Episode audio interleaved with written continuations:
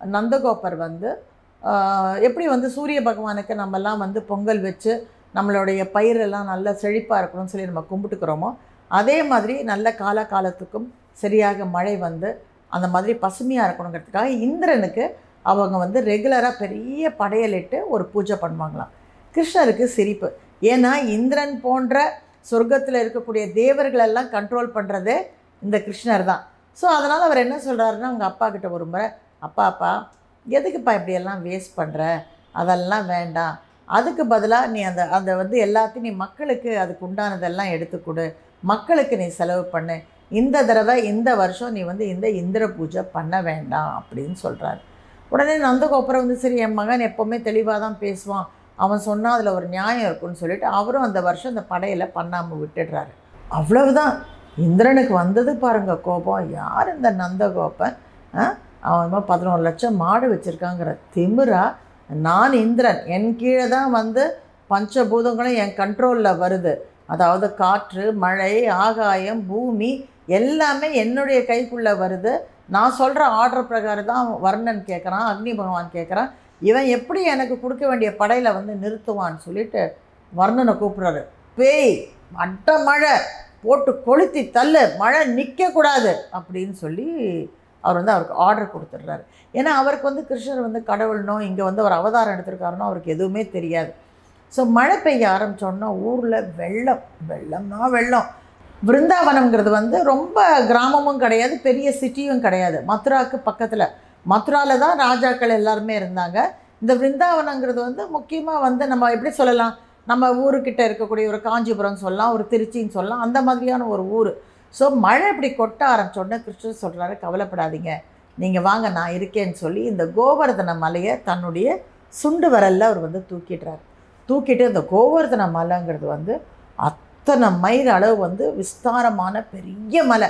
அது கீழே பசு அப்புறம் வந்து ஆடு அந்த ஊரில் வளர்த்த எல்லா மிருகங்கள் நாய்க்குட்டியிலேருந்து பூனைக்குட்டியிலேருந்து கற்பாம்பூச்சியிலேருந்து எத்தனை உயிர் ஜீவனங்கள் இருக்கோ ப்ளஸ் மனுஷர்கள் கோபர்கள் கோபிகள் இப்படி எல்லாருமே அது கீழே வந்து அவங்க வந்து சரணாகதி மாதிரி ஒரு சரணடைஞ்சிடுறாங்க. எல்லாருமே அந்த மலைக்கு கீழே தான் இருக்காங்க. கிருஷ்ணர் அந்த மலையை வந்து இப்படி பிடிச்சிட்டு இருக்காரு சுண்டு வரல. யசோதா தாயாருக்கு பார்க்க பார்க்க ரெண்டு நாளாவது மூணாவது நாளாவது அவங்களால தாங்கவே முடியல. கிருஷ்ணர் சாப்பிடவே இல்லையா ஒரு நாளைக்கு எட்டு தடவை சாப்பிட்ற என் கிருஷ்ணர். இந்த மாதிரி இந்த மக்களுக்காக சாப்பிடாம இருக்காரு. ஏழு வயசு அப்போ கிருஷ்ணருக்கு. அவங்க பரிதவிக்கிறாங்க. உடனே அந்த கோவர்தனை பார்த்து முறைச்சி சொல்கிறாங்க ஏ கோவர்தனா ஜாக்கிரதை. முழு வேட்டி என் பையனுடைய விரலில் போடாத. போட்ட நடக்கிறதே வேற அப்படின்னு சொல்லி மிரட்டின உடனே அந்த கோவர்தன் ஒரு இன்ச்சு மேலே தள்ளி நின்றுட்டாராம் கிருஷ்ண விரலேருந்து ஒரு இன்ச்சு தள்ளி நின்னாராம். இப்படியெல்லாம் அங்கே வந்து கதைகள் வந்து ரொம்ப அழகழகாக சொல்லுவாங்க. ஸோ இப்படியாக ஏழு நாட்கள் ஏழு இரவு ஏழு வந்து பகல் வந்து எல்லாரும் உள்ளே இருக்காங்க. யூஸ்வலாக வந்து அந்த விருந்தாவனத்தில் எப்படி சொல்லுவாங்கன்னா ஆறு மணி ஆகும்போது இந்த கோபர்கள் எல்லாம் வந்து இவர்கிட்ட வந்து நிலா கிட்ட வந்து கெஞ்சுவாங்களாம் சந்திர பகவானே சீக்கிரம் வராதீங்க. கிருஷ்ணர் என் கூட விளையாடிட்டு இருக்காங்க. கொஞ்சம் லேட்டாக வாங்கலேன் அப்போ தான் நாங்கள் சீக்கிரம் வீட்டுக்கு போகாமல் இன்னும் கொஞ்சம் கிருஷ்ணர் கூட இருக்க முடியும் அப்படின்னு சொல்லி. இந்த பக்கம் கோபிகள் எல்லாம் வந்து சூரியன்கிட்ட வந்து கெஞ்சுவாங்களாம் சூரிய பகவானே நீ சீக்கிரம் வராத. கொஞ்சம் லேட்டாக வா. ஏன்னா நைட்டு பூரா கிருஷ்ணர் எங்களோட இருக்காரு. ஸோ தயவுசெய்து நீ சீக்கிரம் வந்து காலங்காத்தால் நீ உதிச்சிடாத நீ கொஞ்சம் லேட்டாக உதி அப்படின்னு சொல்லி அவங்க மிரட்டுவாங்களாம். ஸோ சூரியனும் சந்திரனும் கிருஷ்ணருடைய இரண்டு கண்கள். ஆக்சுவலாக பார்த்தீங்கன்னா கிருஷ்ணருக்கு வந்து படுத்து உறங்க கூட டைம் இருக்காதான் டே பூரா வந்து அவர் கோபர்களோடையும் அவருக்கு பிடித்த பசுக்களோடையும் அவர் இருப்பார்.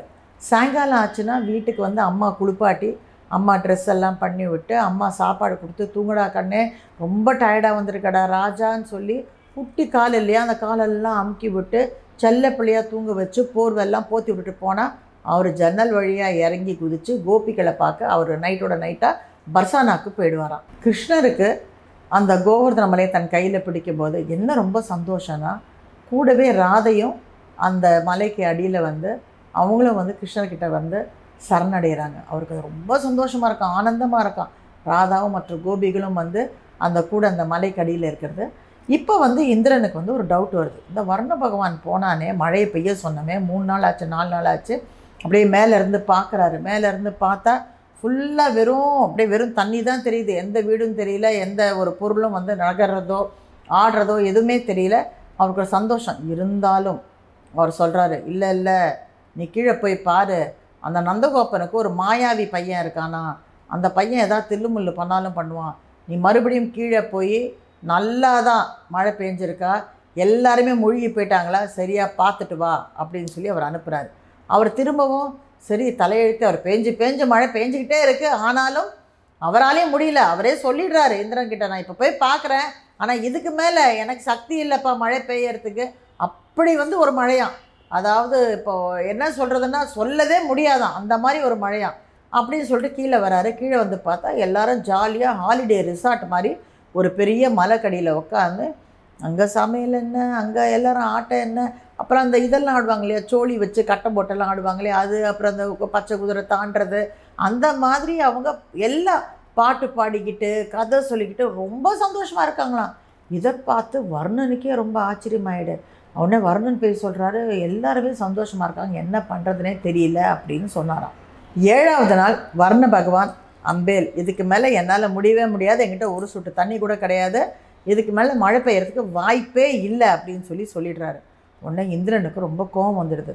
நேராக பிரம்மா கிட்டே போகிறாரு என்ன அப்படின்னு சொல்லி கேட்குறாரு பிரம்மா பாருங்க இந்த மாதிரி எனக்கு கொடுக்க வேண்டிய ப- பாகத்தை என்னுடைய வருஷா வருஷம் எனக்கு அவங்க படையல் பண்ணிட்டு இருந்தாங்க. அது இல்லாமல் என்னை வந்து நிறுத்திட்டாங்க.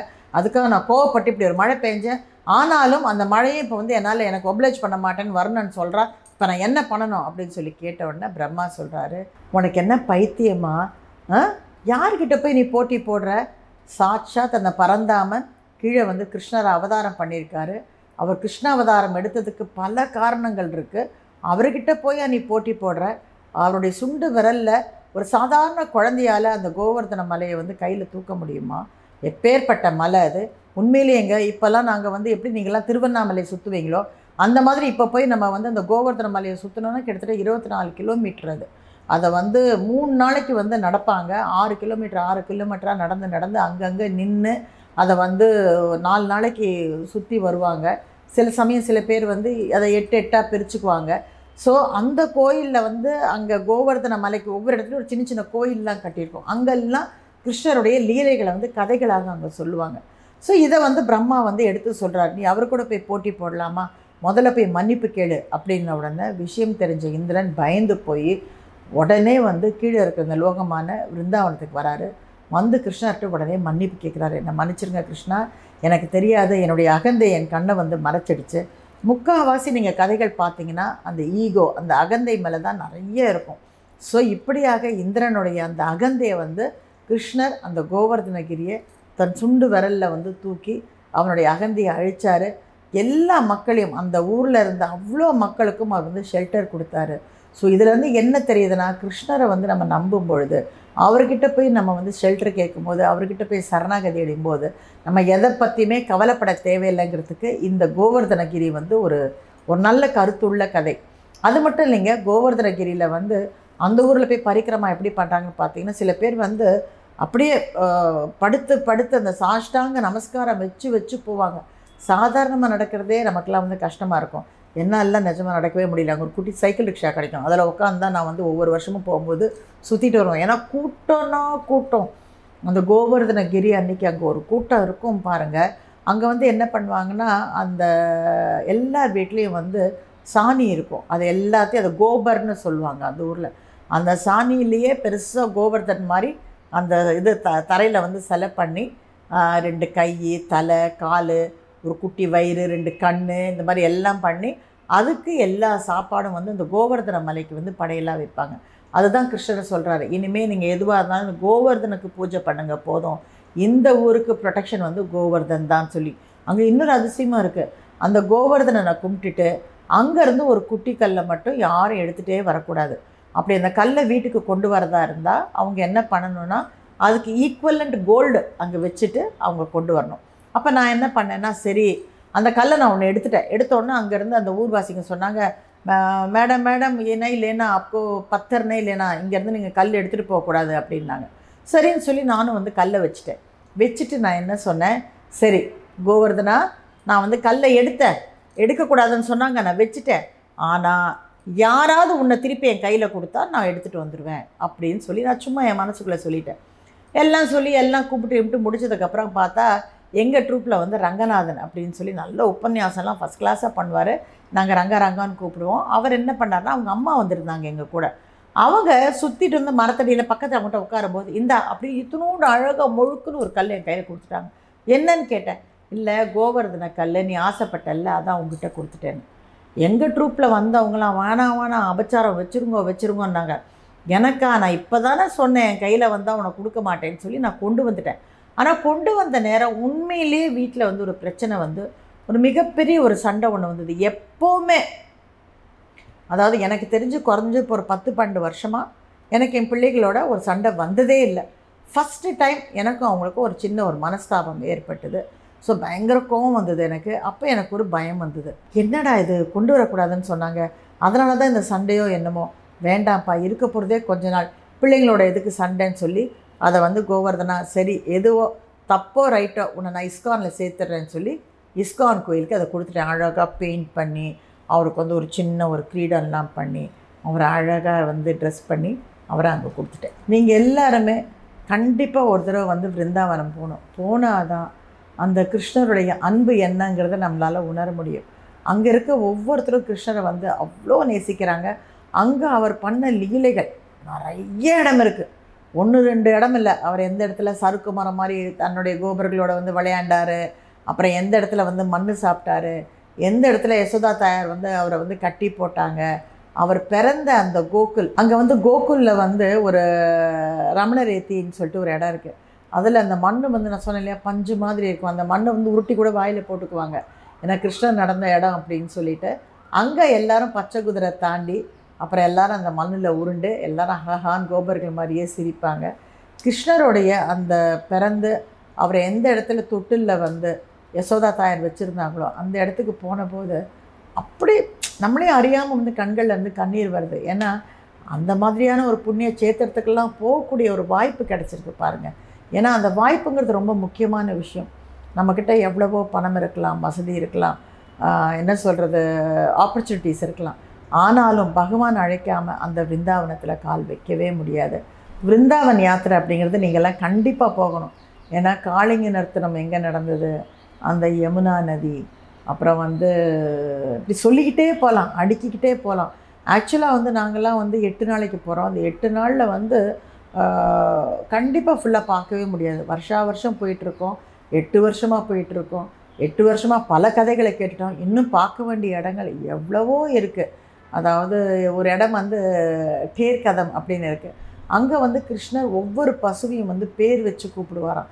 அந்த இடத்தெல்லாம் போய் பார்த்தா உண்மையிலே என்னன்னு தெரியல. அந்த இடத்துல போய் உட்காரும்போதே ரொம்ப பரவசமாக இருக்கும்.